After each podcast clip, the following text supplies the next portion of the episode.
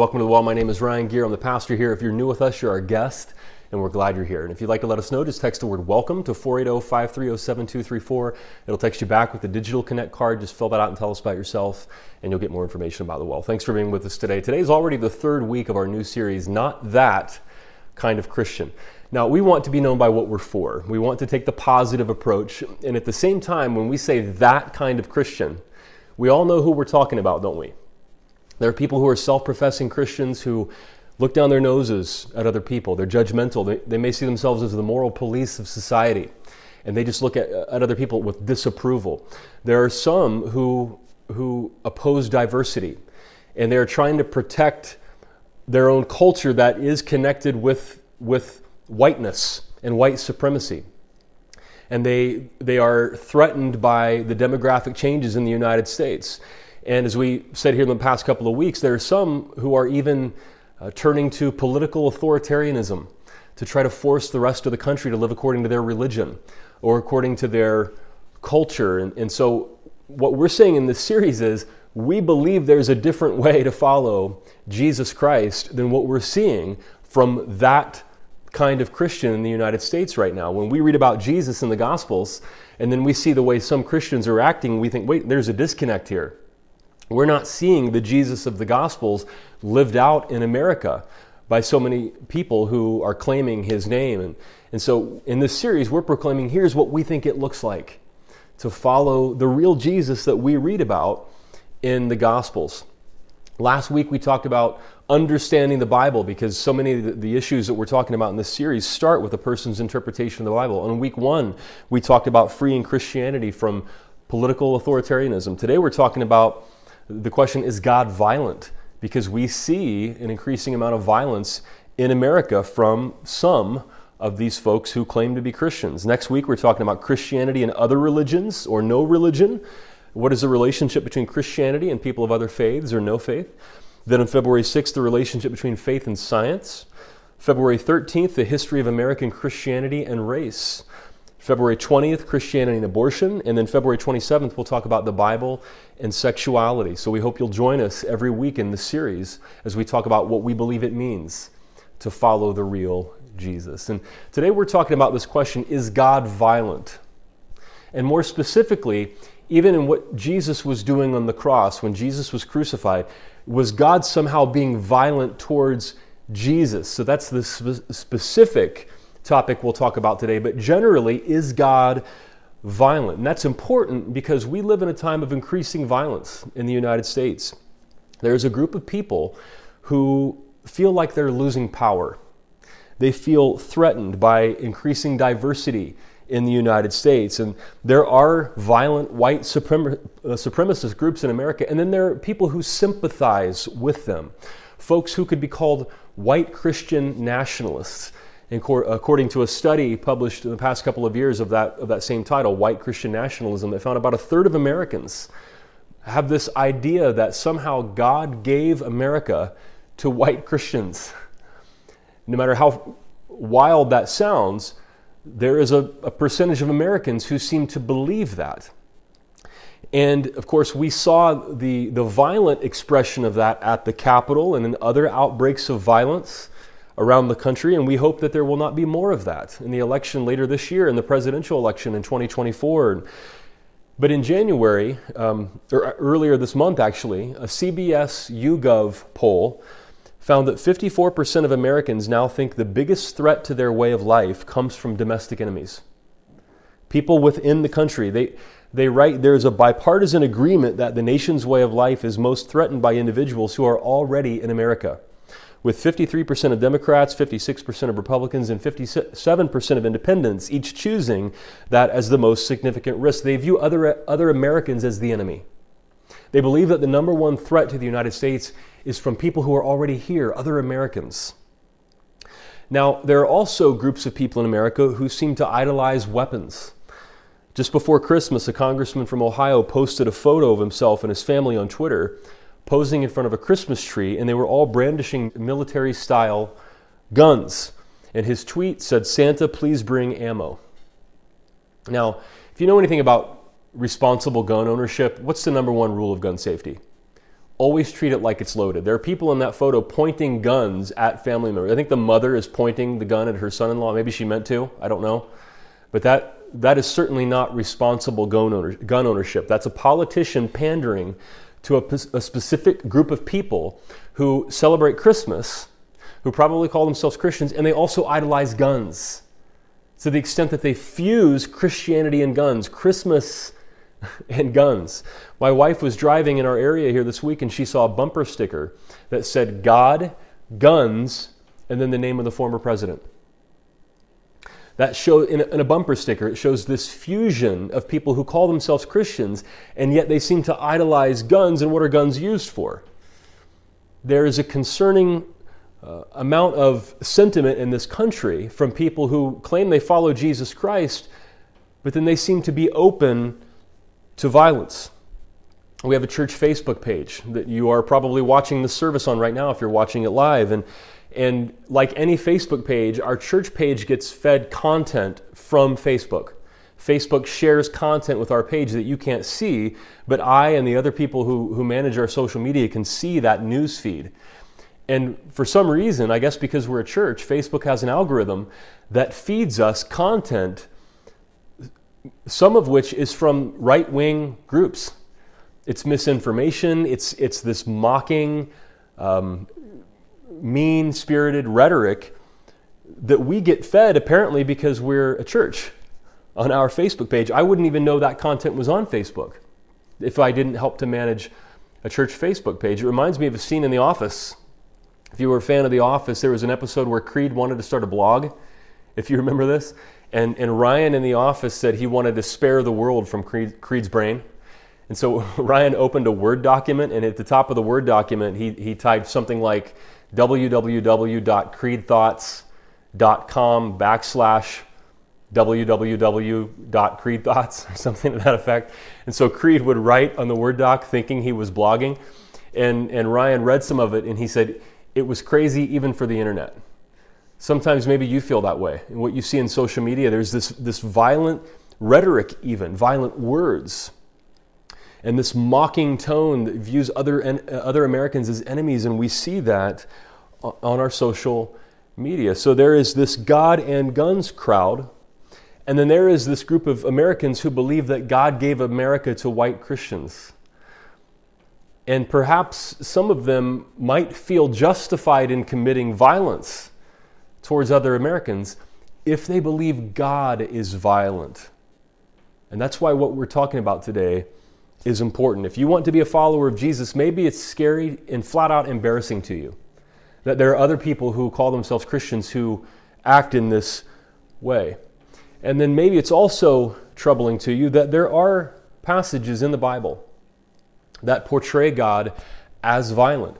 Like we talked about last week in understanding the Bible, there is a progression even within the biblical books themselves on how God is viewed. Earlier, there, there are passages that portray God as a, a tribal warrior deity who commands the extermination of the Canaanites. It's, it's incredibly troubling. And then, yet, even within the Old Testament, it, some people have the idea that God is mean in the Old Testament and then God went to therapy and then we have the New Testament. That's not true. Even within the Old Testament, there is this progression, the Hebrew Bible, there is this progression seeing God as violent towards seeing God concerned with the rights of everybody justice and righteousness and peace and joy and kindness and loving your neighbor. There is a progression even within the Old Testament of seeing God in that way. And then we have Jesus, of course, teach, teaching to turn the other cheek and to pray for your enemies and, and pray for people who hurt you. But there is this progression even within the Bible itself.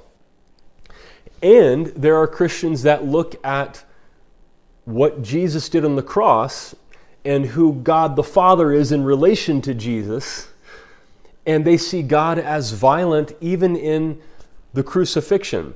Those are called theories of the atonement. We'll talk about what that means here in a second.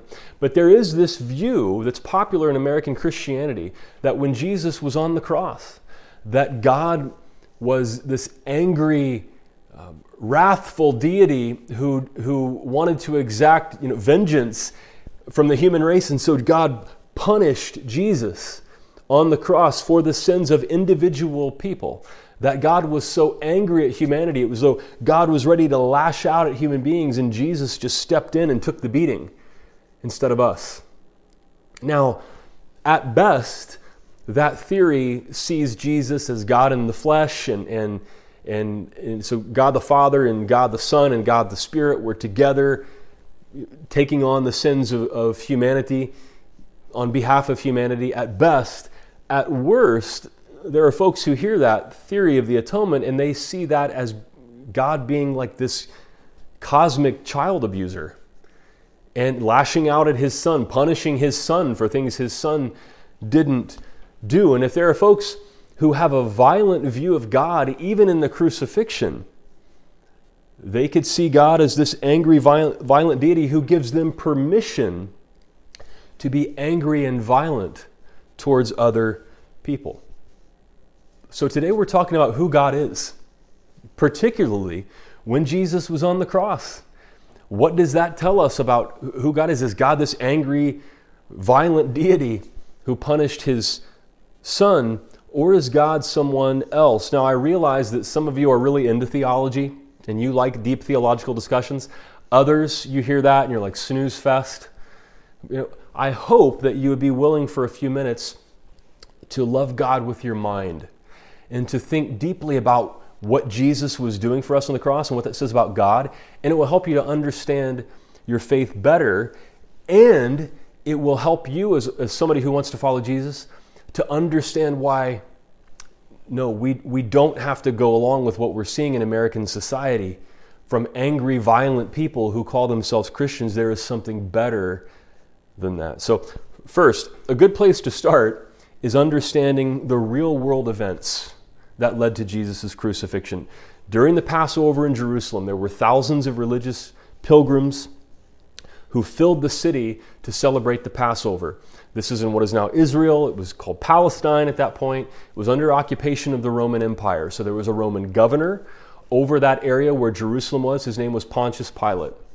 And any time that there were religious events in Jerusalem and thousands of people poured in from the rest of the country to, to observe that that uh, religious event at, at, the temple in Jerusalem, Pilate and, and the Roman government would become nervous and they were quick to crush uprisings. Of course, the people of Palestine did not want to be occupied by the Romans, and there were uprisings, rebellions, revolts against the Roman Empire. And what would happen is when, when somebody would revolt, the Roman governor, essentially Pontius Pilate, would have them crucified.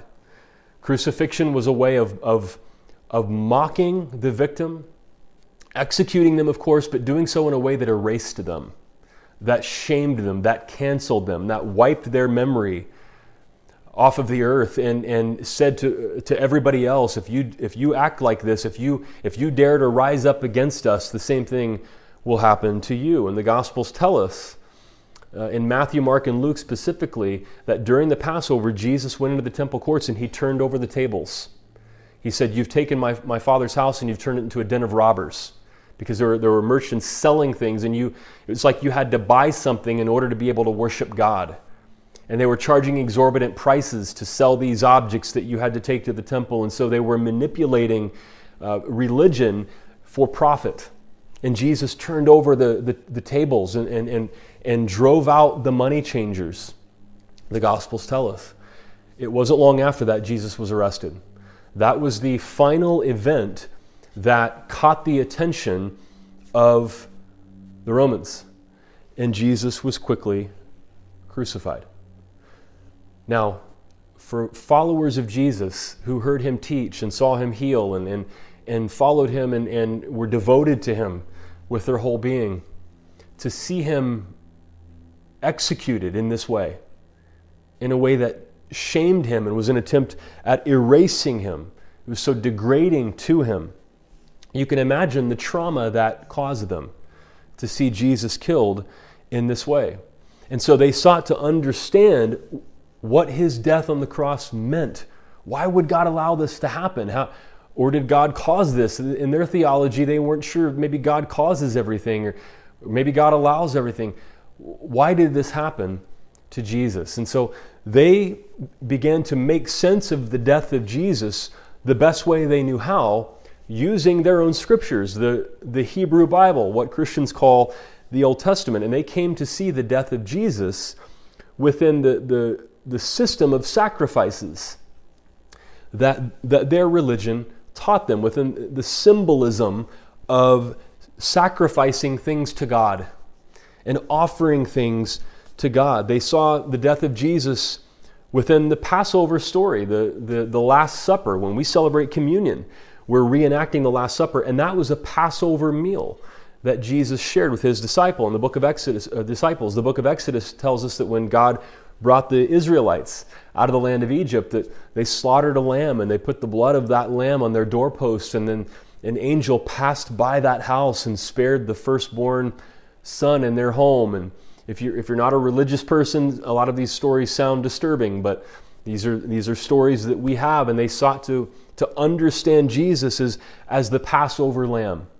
That in his bloody death on the cross, it was like his, his blood somehow spares us and was shed for our benefit. And they saw him as a sacrifice for sin. Uh, the ancient Israelites would sacrifice animals, or they would bring a grain offering as an offering to God to atone for their sins uh, to, to be cleansed, purified from their sins. And they saw the death of Jesus as like the ultimate sacrifice for sins. Two famous scriptures come from the Apostle Paul in the letter to the Romans that, that show this view. Paul writes God presented Christ as a sacrifice of atonement through the shedding of his blood to be received, uh, to be received by faith. He did this to demonstrate his righteousness, because in his forbearance he had left the sins committed beforehand unpunished. He did it to demonstrate his righteousness at the present time, so as to be just and the one who justifies those who have faith in Jesus. Sacrifice of atonement refers to the, to the cover on top of the Ark of the Covenant in the Hebrew Bible in, the, in Leviticus chapter 16. And, and the priest would slaughter a, a bull and a goat and would, would, would put the blood of that animal on top of the Ark of the Covenant. And that was meant to atone for the sins of the people on the Day of Atonement. And, and Paul saw Jesus' gruesome death as a form of sacrifice. And then in Colossians 1, Paul writes, The Son, Jesus, is the image of the invisible God, the firstborn over all creation. For in him all things were created, things in heaven and on earth, visible and invisible. Whether thrones or powers or rulers or authorities, all things have been created through him and for him. He's talking about Jesus here. He is before all things, and in him all things hold together, and he's the head of the body of the church. He's the beginning and the firstborn from among the dead, so that in everything he might have the supremacy. For God was pleased to have all his fullness dwell in him, Jesus, and through him to reconcile to himself all things, whether things on earth or things in heaven, by making peace through his blood shed on the cross. So Paul, Paul sees Jesus as God in the flesh, that all the fullness of God dwells in Jesus, that Jesus is the creator. Jesus is the image of the invisible God. When you look at God, when you look at Jesus, you see God, and, and he, he gave of himself on the cross to reconcile all things, to make peace through his blood shed on the cross like a sacrifice. So in their most positive light, these scriptures are understood as Jesus being God in the flesh and voluntary giving his life on the cross in a way that benefits humanity. However, there are Christians who seem to have this view of the atonement that sounds like God the Father is punishing Jesus unjustly for the sins of other people. God is angry and violent and punishing Jesus. Is that what God is like? Because if so, they may feel permission to be angry and violent. So, atonement is an English word that literally means at one-ment.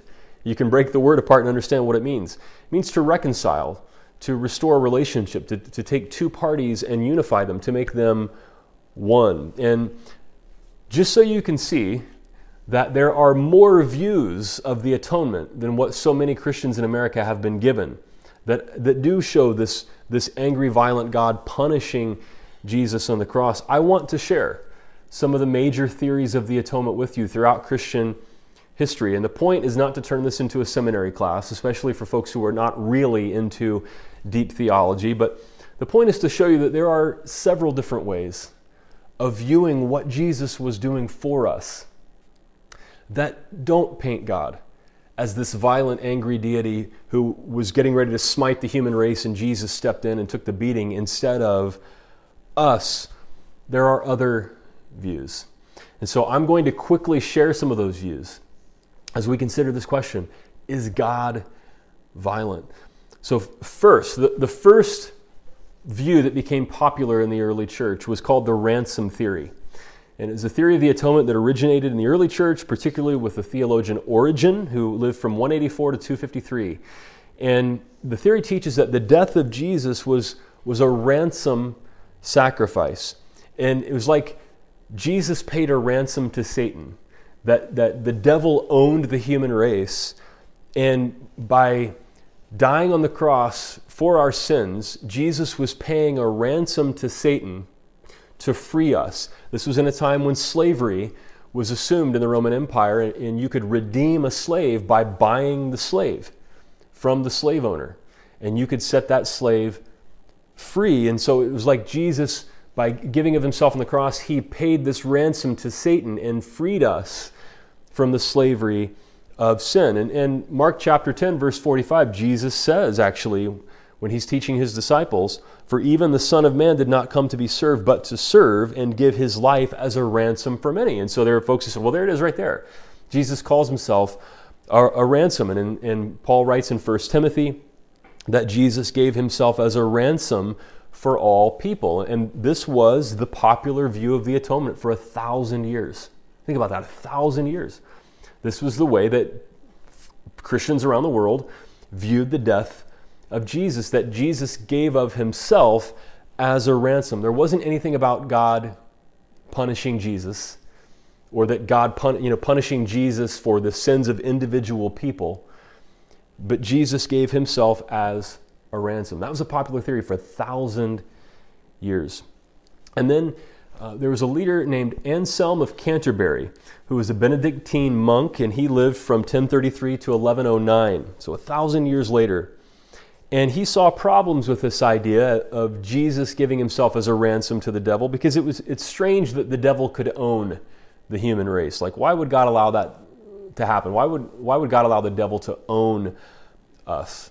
So instead, Anselm said, perhaps because of sins we've committed and original sin. There was the idea that, that humans were born in sin from Adam and Eve, and perhaps we owe a debt to God because of our sin. And Jesus' death on the cross satisfies that debt. So this is called the satisfaction theory.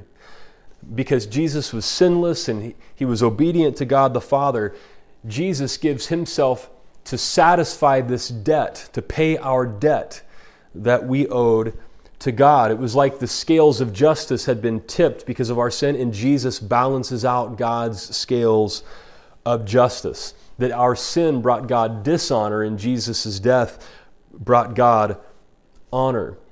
And once again, there, there was not this idea that God was punishing Jesus for the sins of individual people, but that Jesus was giving of himself to, to pay our debt because God God's dishonor, God's honor was offended by sin. God is a good God, and, and, and Jesus was restoring God's honor. And then a little bit later, the incredibly influential theologian Thomas Aquinas, who lived from 1225 to 1274, said that Jesus voluntarily stepped in and bore our punishment for original sin. That Jesus did take some kind of punishment, but it wasn't like God was punishing him on the cross for individual people's sin, but that Jesus took punishment for original sin that began in the garden with Adam and Eve. So Jesus' death was substitutionary in the fact that Jesus was a substitute eh, being punished for original sin instead of the human race. And that's what Jesus was doing on the cross. That's the satisfaction theory. And then around that same time, there were other Christians who saw problems with that. They saw an issue with the idea that, that God was so offended that Jesus had to be punished. And so there was a leader named Peter Abelard who was a philosopher and theologian, and he lived from 1079 to 1142. And, and he proposed an alternative to the satisfaction theory called the moral influence theory of the atonement. He saw problems with the satisfaction theory's view of God as this offended and harsh judge. And according to Abelard, Jesus died as the demonstration of God's love for humanity. And it's God's love that changes people's hearts. It's God's love that calls people to turn from sin and invites them to turn back to God. It's not that God was harsh and, and Jesus took punishment, but the cross demonstrates God's love towards the human race. And it's God's love that draws us to God. So you can see immediately at the same time a theory was proposed that God was that Jesus was taking the punishment for original sin that there were other Christians who said, wait, that, that doesn't really present a full and accurate picture of God who is love. And that was a thousand years ago. Now, remember, none of these views took place in a vacuum. They were all influenced by the culture of their time. Like everything that happens to us, we're influenced by the culture of our time. Uh, the satisfaction view was influenced by laws at the time, perhaps even Germanic laws about offending the honor of the king. And you can see how that could have made its way into the satisfaction theory. Now, a few hundred years later, there, the Protestant Reformation took place, where there were folks who were protested the Roman Catholic Church, and they became known as Protestants, and they led the Protestant Reformation. And you think of, of leaders like Martin Luther and John Calvin and John Knox and uh, Ulrich Zwingli, and other, other leaders who, who led the Protestant Reformation. And one of those leaders was John Calvin, who lived from 1509 to 1564.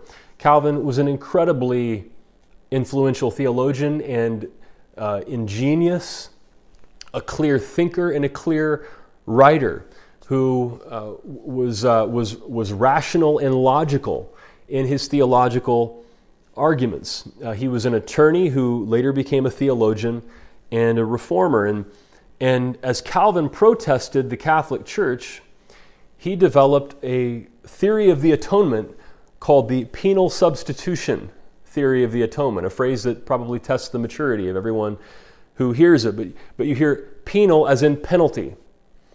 That, that somehow there, and then substitution, that, that Jesus was a substitute who paid the penalty for our sins. So you think in terms of a law code. Again, Paul, uh, Calvin was a lawyer. So you think of, of paying the penalty in, in within the framework of the law and, and being punished for breaking the law and, and paying a, a penalty under the penal code, the law code. And so Jesus paid the penalty as a substitute for other people. Now, if you know anything about the Catholic Church, some of you are raised as Catholics, Catholics have priests who hear your confession. And then the priests will, will impart absolution for your sin, uh, the, the cleansing from your sin. And then and the priest can prescribe penance to a person who confesses. Penance is kind of like, you, hear there, penance, penalty. Like you're paying the penalty somehow by performing penance, acts of penance. You are, you are taking on a penalty for your sins that you've confessed to the priest and then you're, you're absolved. Your, your, your sins are wiped away. Well, Calvin, as a, as a Protestant reformer, rejected the priesthood and confession and penance. And so, how it worked for him was that instead of confession and absolution and penance, Jesus paid the penalty for individual people's sins as a one for one substitute for them on the cross. So Jesus stood in as a vicarious substitute and died instead of individual sinners. And Jesus made vicarious atonement for them by taking the penalty for their sin in their place. And God punished Jesus on the cross for the sins of individual people.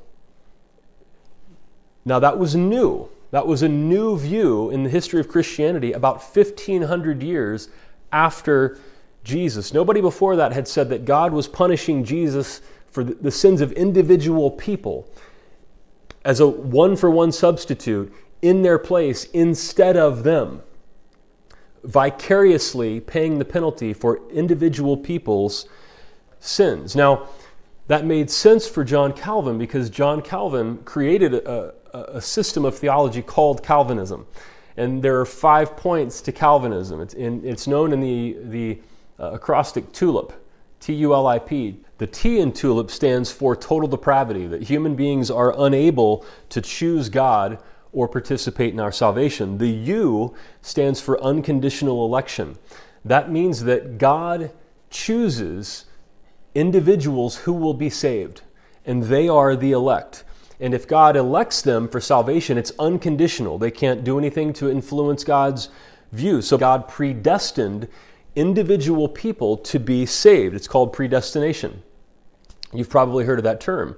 And so that's controversial in and of itself that God would predestine individual people for salvation. And if God predestined them, then their salvation is unconditional. They will be saved because God has chosen that. L means limited atonement. That means that Jesus did not die for the sins of everybody in the world, but only for the individual people who are the elect. So it's a limited atonement. And it made sense for Calvin because if Jesus died for everybody, but God only chooses some people to be saved, it's like the atonement was wasted. But Jesus was a one for one substitute for these individuals who God predestined before the foundation of the world to be saved and died in their place. So limited atonement. And then I is ir- irresistible grace. If God has chosen you, you can't resist God's grace. So the elect cannot resist God's grace, it's irresistible. And then finally, P stands for perseverance of the saints. If God has chosen them as the elect, they will be saved. They will persevere and be saved. And, and so in Calvinism, Jesus did not die for the sins of the world, he died as a one for one substitute for the individual people who God has elected for salvation. Now, you can see how this was controversial from the start. When you hear about predestination and, and, then this penal substitution that Jesus paid the penalty for these individual people and their sins, that's the first time that anybody had proposed that in Christian history. But it's just one theory out of many, and I'll, I'll progress quickly through the rest. Later, there was the governmental theory proposed by Hugo Grotius, who was a Dutch lawyer and theologian who lived from 1583 to 1645. God is the moral governor of the universe. Jesus dies as a substitute for all of humanity in general uh, and, and appeases God as the judge, but not for people's individual sin. Jesus upholds the dignity of justice and dies on behalf of everyone, not instead of everyone. So Jesus' death benefits the human race, but Jesus doesn't die instead of other people. And then a popular theory that has emerged in contemporary times is called Christus Victor. It's based on a book by the same title uh, by the author Gustav Aulén in 1930. And it reinterpreted the ransom theory. That was the dominant theory for a thousand years in early Christianity that Jesus defeated the devil and won victory over evil. Jesus didn't pay a ransom to the devil, but Jesus, in giving himself on the cross, it's like he tricked Satan. The, the, the devil thought he was, he was going to kill Jesus and get rid of Jesus, but, but Jesus turned the tables. And in, in so doing, Jesus showed what it's like to live a good life, and, and he gave his life for what he believed in, but in doing so, he defeated evil and the devil, and he shows us how to be liberated. Jesus rescues us uh, from, from sin and, and rescues humanity from the slavery and sickness of sin. Jesus didn't just die, but he also lived and taught, and he rose again. It's become a popular theory. And then the last one is called recapitulation. And this is the theory of the atonement held by the Eastern Orthodox Church. So the Western Christianity traces its roots back to Roman Catholicism through the Protestant Reformation. And Eastern Orthodox Christianity is the, the, the dominant Christianity in, in Eastern Europe. And, and so Eastern Orthodox Christianity does not view Jesus' death as a substitute for us at, at all. Jesus wasn't a substitute. The recapitulation theory means that everything Adam and Eve got wrong in the fall that led to sin in the world, Jesus got right. That Jesus reversed the effects of the fall. That in his teaching, his life, his death, his resurrection, his, his miracles, his healing, Jesus began the process of restoring creation back to its good uh, it's back to its good order that God created us with before the fall. And Jesus shows us how to attain oneness with God, theosis, unity with God, oneness with God. And so that's a theory of the atonement that is just totally different from the rest that we've discussed uh, previously. But that's a theory of the atonement held by 25% of Christians in the world in the Eastern Orthodox Church. So there are several views of the atonement that do not present an angry God punishing his son for the sins of individual people that have been predestined by God to the exclusion of everybody else. So if you have problems with the, the angry, violent God who must be appeased by the death of his son, there is a stream of thought throughout Christian history that saw the same problems that you do. Now, maybe you hold to the penal substitution theory. If you do, welcome to the well. This is a, a church that is a big tent, and we have people here that hold a, a, a diversity of views on many things. But if, but if you've been given this image of God that is, that is violent and angry, there are plenty of views that show a different picture of God. Now, N.T. Wright is an Anglican theologian. He comes out of the Reformation. He's a New Testament scholar and he's written a commentary on Romans. And even though he holds to some kind of substitutionary view of the death of Jesus on the cross, he recognizes the issues that, that people who don't have that view have and what it can lead to. In his commentary, the letter to the Romans, uh, N.T. Wright writes this Thus is God's righteousness revealed in the gospel events of Jesus' death and resurrection. God has been true to the covenant, has dealt properly with sin, has come to the rescue of the helpless, and has done so with due impartiality between Jew and Gentile. That the purpose of Paul writing the letter to the Romans was to bring Jewish Christians and Gentile Christians together who were a part of the church in Rome and in Paul seeing Jesus as a sacrifice for sins, he's hearkening back to the Jewish system of sacrifice, and he is uh, explaining to the Jewish Christians there why Jesus um, can be seen with, as a symbol, as a sacrifice within that system, and also invite Gentile Christians uh, to follow Jesus as well. So this would not be taken literally, Paul's words would be, not be taken literally as, a, as an angry abuse of God punishing his son, like a, like a, a, a drunk, abusive father. It sees Jesus within the, the sacrificial system of the Hebrew Bible. In an interview uh, called Premier, um, with an evangelical group called Premier.tv, N.T. Wright was asked if he believed in the penal substitution theory. This is back in 2018 and and here's what N.T. Wright said. He said, "We have taken John 3:16 that God so loved the world that he gave his one and only son. And what people have heard is God so hated the world that he killed his only son." When you say that in a world where there is child abuse and domestic violence, people think, "I know that bully of a God and I hate him." And the whole thing goes horribly horribly wrong. And then he goes on to quote Paul in Romans chapter 5 that God commends his love toward us in that while we were still sinners, Christ died for us. And while some people view the crucifixion as like that's like the only thing that really matters in their faith, N.T. Wright pointed out that we have a, story throughout the entire Bible of God looking to undo the effects of the fall and God liberating people from slavery and God being concerned about the welfare of people and justice and righteousness and peace and joy and, and God leading us toward a better life. And the crucifixion is, is a major, the major part of that story, but it's a part of that story. And we can pick and choose verses to fit any preconceived framework that we like. But in doing so, we may leave out important parts of who God is and paint a distorted picture of God that can lead some people to thinking God is angry and violent and they may become angry and violent themselves. In Colossians 1, as we read earlier, Paul writes that the Son is the image of the invisible God. And so for a Christian, it's not that Jesus is like God, it's that God is like Jesus. And so when we want to understand who God is, we look at Jesus. Jesus shows us who God is. Jesus is not violent, which means God is not violent. Jesus reconciles, Jesus makes peace. That means God reconciles. God makes peace. The cross is the ultimate statement that God is on your side and cares for you. The Romans violently killed Jesus. Pontius Pilate was the violent one, not God. Jesus was crucified by a, violent empire who crucified thousands and thousands of people.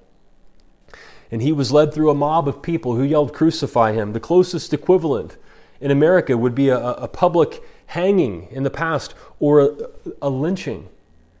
That's what happened to Jesus. Jesus doesn't crucify people. Jesus doesn't storm Capitol buildings. Jesus doesn't plant pipe bombs. Jesus doesn't abuse people. Jesus is nonviolent. Jesus shows us what God is like. God is nonviolent.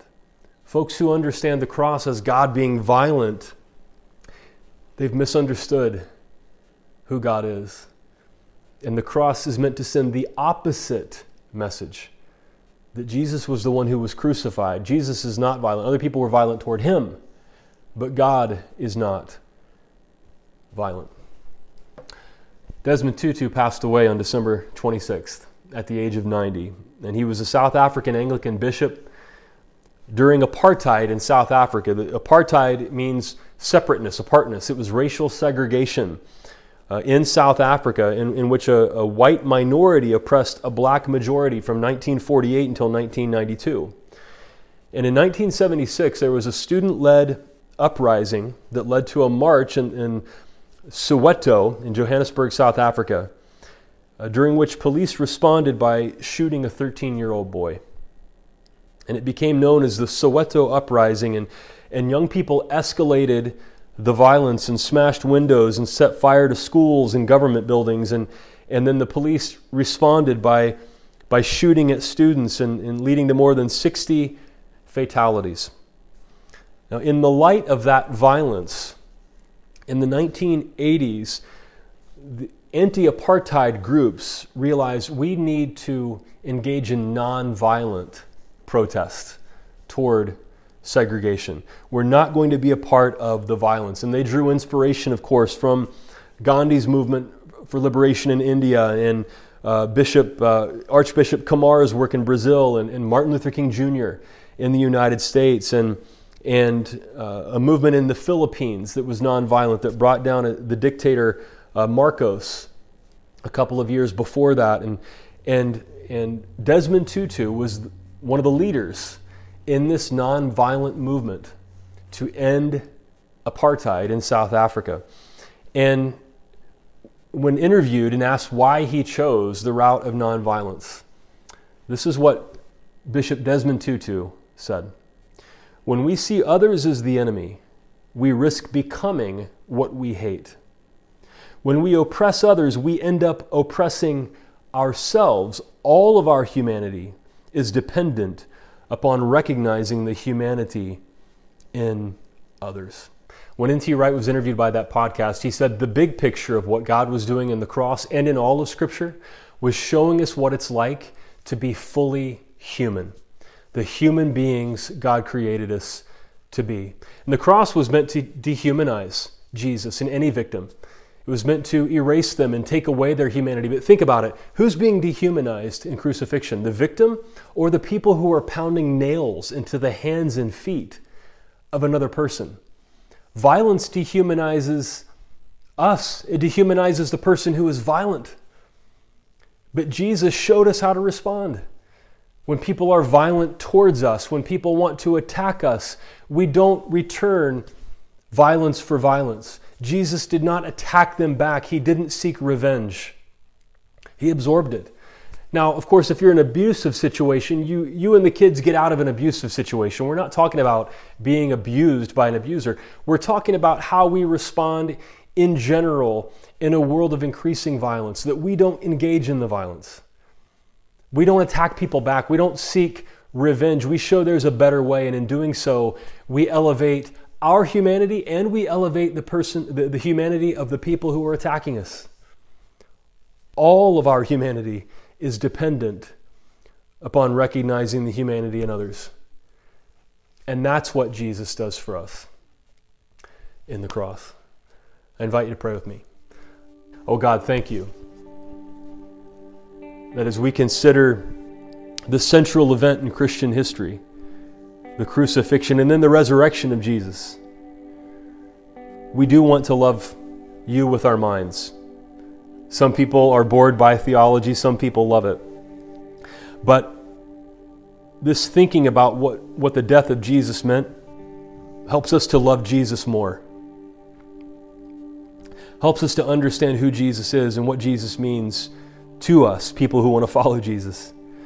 And in a world of increasing violence, when violent rhetoric is shared every minute on social media, and we've already seen outbreaks of violence, and we may see more. God, we know that you are not violent. Those who would seek to uh, use a violent view of God to justify their violence, no, they're, they're unjustified in doing that because in Jesus we see who God is, and Jesus is nonviolent, just the opposite. Jesus gave himself for our benefit in a mysterious way that we don't fully understand. But we can certainly see that Jesus showed us how to be more fully human, to elevate the humanity of everybody, to work for peace, to not get trapped in the cycle of violence because violence just begets violence. But Jesus showed us what it's like to be fully human and recognize the humanity in others. He showed us the way. And we thank you that we get to follow Jesus in a challenging time, but a time in which our humanity is dependent upon recognizing the humanity in others. In Jesus' name. And everybody said,